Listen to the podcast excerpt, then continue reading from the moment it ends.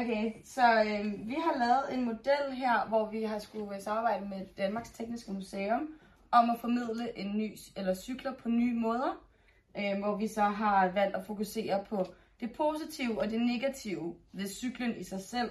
Så har vi så lavet det her rum, øh, som ligesom viser de positive ting og de negative ting. Og så går man så på en cykelsti rundt, så man kommer rundt om det hele. Øhm, og der er så, ja, vi kan fremhæve nogle af tingene, vi har lavet, hvor at, øhm, blandt andet så er der det her med, at man nogle gange, når man cykler, så har man musik i ørerne, og så kan man godt være uopmærksom, øhm, så man kan komme ud fra et trafikuheld. Og så har vi så ved hjælp af mikro, øh, nej, touchpads, lavet sådan, skal jeg musik her. Øhm, og så går man videre, og så som om man bliver kørt ned.